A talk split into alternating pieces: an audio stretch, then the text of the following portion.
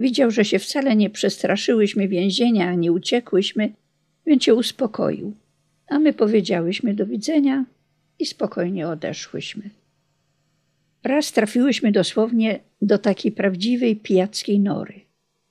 Nie potraktowano nas tam źle, a nawet wysłuchano, o co nam chodzi. Ale to wydarzenie uświadomiło nam, do jakich miejsc możemy trafić i że to może być dla nas, młodych dziewcząt, nawet niebezpieczne. Innym razem również z Gizelą poszłyśmy do ludzi mieszkających w barakach. Trafiłyśmy wtedy na starszą kobietę, którą powiadomiłyśmy o parafialnych rekolekcjach. Ona nam na to powiedziała, że nigdzie nie pójdzie, bo do kościoła nie chodzi. Zapytałyśmy ją, dlaczego. Z jej odpowiedzi dowiedziałyśmy się, że kiedyś ją jakiś ksiądz źle potraktował przy spowiedzi, czyli, jak się wyraziła, sprzezywał. I od tego czasu już od paru lat przestała chodzić w ogóle do kościoła. My nie wypytywałyśmy jej o nic, ale ona sama od siebie wszystko opowiedziała. Właśnie o to chodziło księdzu Franciszkowi. On wiedział, że ludzie potrzebują tego przyjścia do nich, bo wtedy mogą się czymś podzielić, otworzyć, wypowiedzieć swoje bóle. To są te nitki, które mogą ich zaprowadzić z powrotem do kościoła i do Boga. Zapytałyśmy ją wtedy, a co by było, gdyby trafiła pani na księdza, który by pani nie sprzezywał?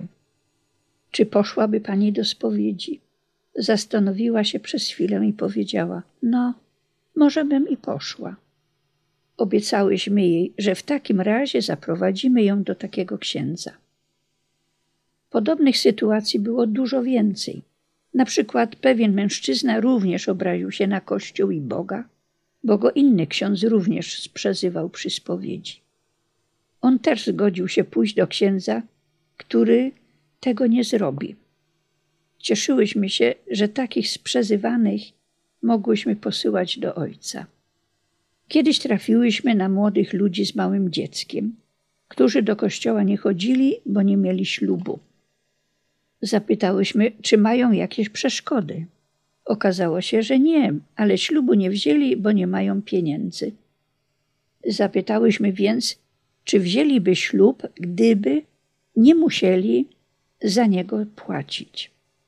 Mówili, że wtedy by się chyba zdecydowali i po pewnym czasie pobrali się w katedrze Chrystusa Króla. Do tej parafii należała bowiem cała okolica, po której najczęściej chodziłyśmy. Różne były te nasze przygody i spotkania z ludźmi. Ojciec miał rację, wysyłając nas do nich. Nauczyłyśmy się nie martwić na zapas, co sobie ktoś pomyśli, co powie, czy się nie obrazi. Często niewiele było potrzeba, aby taka osoba sama się otworzyła, jakby czekała na to nasze przyjście.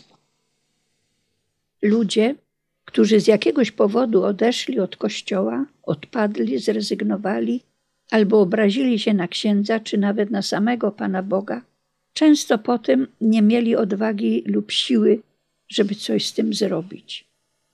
Może nawet chcieli wrócić, ale nie wiedzieli jak, a w wielu przypadkach przekonali się po tym, że nie było to aż takie trudne. Nie dość, że ojciec wymyślił nam te dodatkowe zajęcia apostolskie, to jeszcze ksiądz biskup oczekiwał od niego, żeby jedną z nas wyznaczył do pomocy w sklepie przy wydawnictwie księgarni świętego Jacka, a drugą do katechizacji. Do sklepu poszła więc Zyta, a Gizela rozpoczęła kurs katechetyczny i równocześnie już katechizowała. Nam jednak wydawało się, że to, co robimy w baraku, jest naszym podstawowym i najważniejszym zajęciem. Czekałyśmy więc tylko, żeby po zamknięciu sklepu Zyta już przyszła i wzięła się do roboty. Podobnie było z Gizelą. Zresztą żadna z nas nie myślała nawet o jakimś wolnym czasie, chociaż przewidywał go nawet nasz regulamin. Ale każdą chwilę poświęcałyśmy na to, co trzeba było zrobić. bo byłyśmy przekonane, że tak właśnie trzeba się poświęcić dla chwały Bożej. Ksiądz biskup żywo interesował się nami. Wiedział, że my, młode dziewczyny, pracujemy w baraku od rana do wieczora. Więc nakazał księdzu Franciszkowi, żeby dopilnował, abyśmy przerywały pracę i codziennie chodziły na spacery. My z kolei, wiedząc, ile mamy do zrobienia, polecenie księdza biskupa potraktowałyśmy dosłownie jako jakąś karę czy dopust Boży. Jak dziś sobie przypominam, to wręcz my miałyśmy do niego to żal. Nie rozumiałyśmy, że to było dla naszego dobra i z troski o nas. Cóż, nie byłyśmy zbyt posłuszne temu nakazowi. Raz czy drugi poszłyśmy na ten spacer, żeby potem ojciec, pytany przez biskupa, mógł mu powiedzieć, że wychodzimy. Najczęściej wtedy szłyśmy do parku Kościuszki. Był to duży publiczny park, gdzie chodziło wielu ludzi. Czasem trochę dziwnie na nas niektórzy patrzyli, gdy słyszeli, jak wyśpiewujemy na głos pieśni maryjne. My jednak zupełnie nic nie robiłyśmy sobie z tego, bo dla nas było normalne, żeby i w takim miejscu pieśniami chwalić Pana Boga i Maryję. W tym parku znajdował się drewniany kościółek świętego Michała, do którego ojciec przez pewien czas na polecenie księdza biskupa Bednoża chodził odprawiać msze święte. Budynek ten był przeniesiony do parku z innego miejsca i księdzu biskupowi zależało na tym, żeby państwo go nie zamknęło i nie zamieniło w jakieś muzeum. Prawie zawsze i my chodziłyśmy tam wtedy z ojcem. W czasie mszy świętej wychodziłyśmy na chór, żeby śpiewać, a Gizela grała na organach. Płomienie. W baraku przeżywałyśmy różne przygody, a czasem sprawiałyśmy niechcący ojcu również kłopoty. Na szczęście Pan Bóg nad nami czuwał. Mieliśmy na przykład w baraku dwa pożary. Pierwszy z nich miał miejsce w roku 1958. Barak był drewniany, długi, z dwudziestoma pomieszczeniami. W każdym pomieszczeniu był niski piec kaflowy. Jak ktoś chciał mieć ciepło w swoim pokoju, w biurze, w kaplicy czy gdziekolwiek, to musiał w takim piecu napalić. Jedna z naszych dziewcząt, właśnie ta Joasia, która później najczęściej pracowała w kopalni, wcześniej chodziła do szkoły w Mysłowicach, gdzie robiła studium dla przedszkolanek. Była w tej szkole od rana do popołudnia. Wracała, gdy my już byłyśmy po obiedzie zajęte swoją pracą. Joasia sama sobie odgrzewała obiady, bo już nikogo o tej porze w kuchni nie było. Tak samo musiała napalić w piecu, żeby mieć ciepło, gdyby chciała się potem uczyć. Pewnego dnia, gdy przyjechała ze szkoły, zanim poszła odgrzewać obiad, postanowiła najpierw rozpalić w piecu, żeby się już w czasie jej posiłku pokój nagrzewał. Przyniosła sobie jeden z takich dużych worków ze ścinkami papieru z naszej introligatorni, które stały w przedsionku. Rozpaliła w piecu i pobiegła do kuchni. Ten pokój to była jej sypialnia, ale stał tam również stół, przy którym Joasia się uczyła. Kiedy wróciła, żeby w pokoju zjeść odgrzany posiłek, uchyliła drzwi i nawet ucieszyła się, że tak szybko się nagrzało, bo ciepło aż na nią buchnęło. Jej radość była krótka, bo zobaczyła, że cały pokój jest w płomieniach. Rozpalając w piecu, nie zauważyła, że zamknęła wprawdzie drzwiczki, ale niektóre ścinki musiały widocznie zwisać na zewnątrz, a worek z całą resztą papierów stał zbyt blisko i się od nich zapalił. Paliło się łóżko, na stole już się zaczynał smażyć obrus, więc ona w krzyk: Pożar, pali się! Płomienie dochodziły prawie do sufitu. W tym czasie akurat ja z Zenią stroiłyśmy się, bo miałyśmy iść złożyć księdzu biskupowi życzenia imieninowe. umówiłyśmy się z ojcem Franciszkiem, że przyjdziemy na konkretną godzinę do kurii i do księdza biskupa pójdziemy razem. Szykowałyśmy się więc do wyjścia, a tu usłyszałyśmy ten krzyk Joasi. Powiedziałyśmy do siebie. Znowu któraś się wygłupia. Byłyśmy przyzwyczajone do tego, że robiłyśmy sobie ciągle różne żarty. Ale ten krzyk był jakiś przeraźliwy. Powiedziałam do Zeni, Zeniu, to nie jest normalny głos. Chodźmy zobaczyć, co się dzieje, bo to chyba nie żarty. Poszłyśmy za tym głosem i zobaczyłyśmy, że pokój Joasi stoi w płomieniach. Opatrzność Boża sprawiła, że w baraku przebywał akurat pracownik, który przychodził do nas od czasu do czasu. Był on stolarzem, a równocześnie strażakiem. Jak się zorientował, że się pali, nie stracił głowy, ale od razu wziął gaśnicę. Przybiegł z nią do płonącego pokoju i ugasił pożar. Gdyby nie to, spaliłby się pewnie nasz barak, a może i sąsiednie baraki, w których mieszkali ludzie. Bardzo mocno to przeżyłyśmy. W tym czasie ksiądz Franciszek nic nie wiedział o tym pożarze. Czekał na nas w kurii i denerwował się, że minęła umówiona godzina, a nas nie było. W końcu sam poszedł do biskupa z życzeniami. A nam nie w głowie była wyprawa do kurii, ale szybko zaczęłyśmy sprzątać wszystko po tym wydarzeniu. Starałyśmy się też wywietrzyć swąd spalenizny, ale on utrzymywał się w baraku jeszcze przynajmniej przez dwa tygodnie. Martwiłyśmy się, co na to wszystko powie ksiądz Franciszek, jak wróci. Rzeczywiście był trochę zdenerwowany, że nie przyszłyśmy na umówione spotkanie. Zaczęłyśmy mu opowiadać, co się wydarzyło. Że gdyby nie ten stolarz, to byśmy spłonęli jak nic. My nie wiedziałyśmy, jak się zabrać do tego gaszenia. Joasia aż wpadła w histerię i strasznie płakała, że to ona spowodowała to całe zajście, a zdawała sobie sprawę, czym mogłoby się to skończyć. Jednak Pan Bóg nad nami czuwał. On najlepiej przecież wiedział, jakie byłyśmy, więc pewnie musiał dawać więcej aniołów, którzy by nas strzegli i zaradzali naszym niemądrym pomysłom. Był jeszcze drugi wypadek z pożarem. W roku 1959.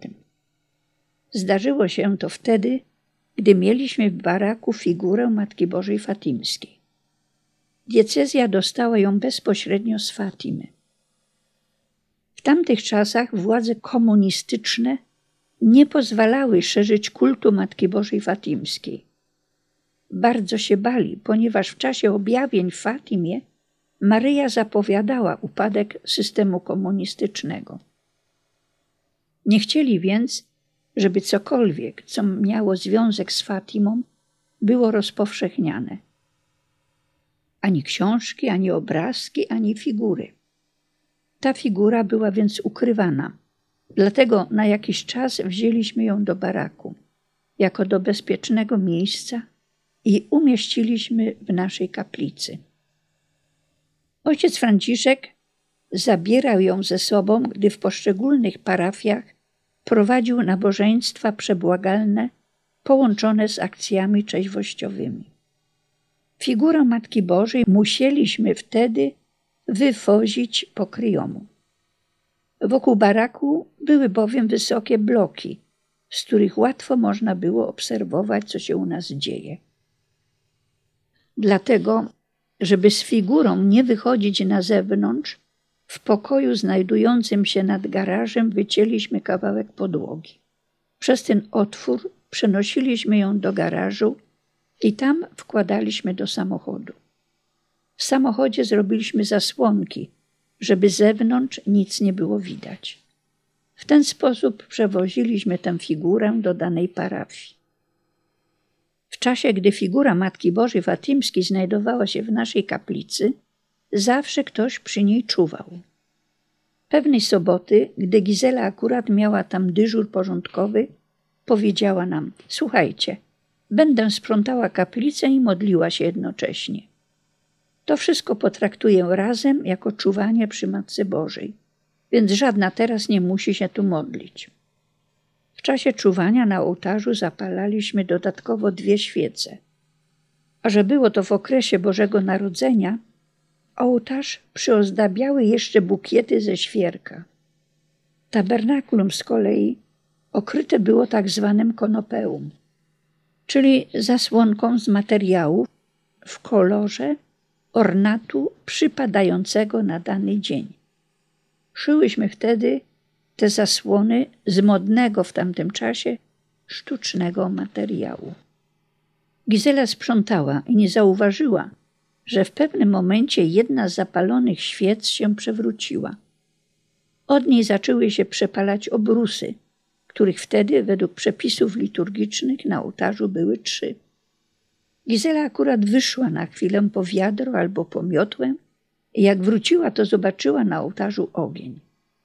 Krzyknęła: Pali się! I szybko pobiegła na drugi koniec baraku po wodę. Nie miała jednak nic innego pod ręką, tylko taki mały rondelek, do którego nabrała wody. To starczyło, żeby ugasić ten wielki ogień. Gizela do dziś jest przekonana, że ten pożar został ugaszony cudownie. Cudem również nie zapaliły się choinki na ołtarzu, ani to sztuczne konopeum. Te trzy obrusy przepaliły się aż do deski ołtarzowej, więc to musiało się palić jednak porządnie. Byłyśmy pewne, że Pan Bóg kolejny raz uchronił nas od pożaru, a musiał nad nami czuwać nieustannie. Wszystkie byłyśmy bardzo młode, niektóre z nas dopiero co skończyły 18 lat, więc nic dziwnego, że pomimo wielu różnych obowiązków trzymały się nas żarty i często robiłyśmy jedna drugiej psikusy. Kiedyś na przykład przyszły do kurii paczki z Ameryki z ubraniami dla biednych.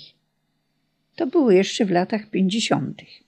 Siostry zakonne, które tam pracowały, pomyślały, że nam, dziewczynom, może też by się coś z tego przydało.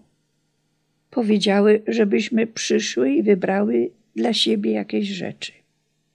Trochę dziwne, a nawet śmieszne wydawały nam się te ubrania, bo w tych paczkach były różne kapelusze, długie suknie, buty srebrne i złote. Prawdę mówiąc, nie za bardzo nadawały się one dla biednych.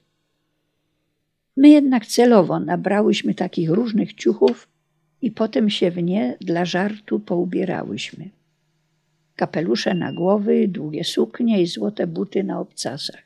Wystrojone w ten sposób poszłyśmy do kurii, żeby siostrom pokazać, jak pięknie wyglądamy. Często też jedna drugą w coś wkręcała. Nie zawsze się to jednak opłacało. Kiedyś, a było to akurat 1 kwietnia, zadzwonił telefon. Odebrała go Marta, jedna z naszych pracowniczek, i przekazała mi prośbę księdza biskupa, że mam przyjść do kurii, bo on wyjeżdża i coś mi chce przekazać. Ja jej na to, możesz mi mówić. Byłam bowiem przekonana, że ona sobie żartuje. W końcu był to pierwszy kwietnia. Po pewnym czasie telefon zadzwonił drugi raz. Więc Marta znowu mówi: Dorota, idź do tej kurii, bo ksiądz biskup wyjeżdża i czeka na ciebie. Ja jednak dalej byłam pewna, że ona mnie robi w konia.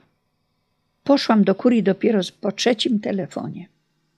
Ksiądz biskup był już wystarczająco mocno podenerwowany, bo rzeczywiście musiał specjalnie na mnie czekać z wyjazdem. Z baraku do kurii było bowiem zaledwie kilka kroków, a tu biskup musiał trzy razy dzwonić, żebym raczyła przyjść.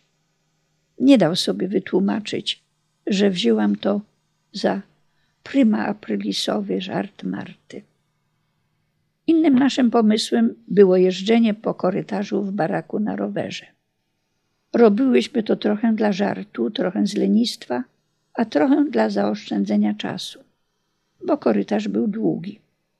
Młodość ma w końcu swoje prawa. Dopiero pewne doświadczenia, takie jak pożar w baraku, czy ta sytuacja z biskupem, uczyły nas, że w niektórych dziedzinach nie powinno się żartować, bo może się to źle skończyć.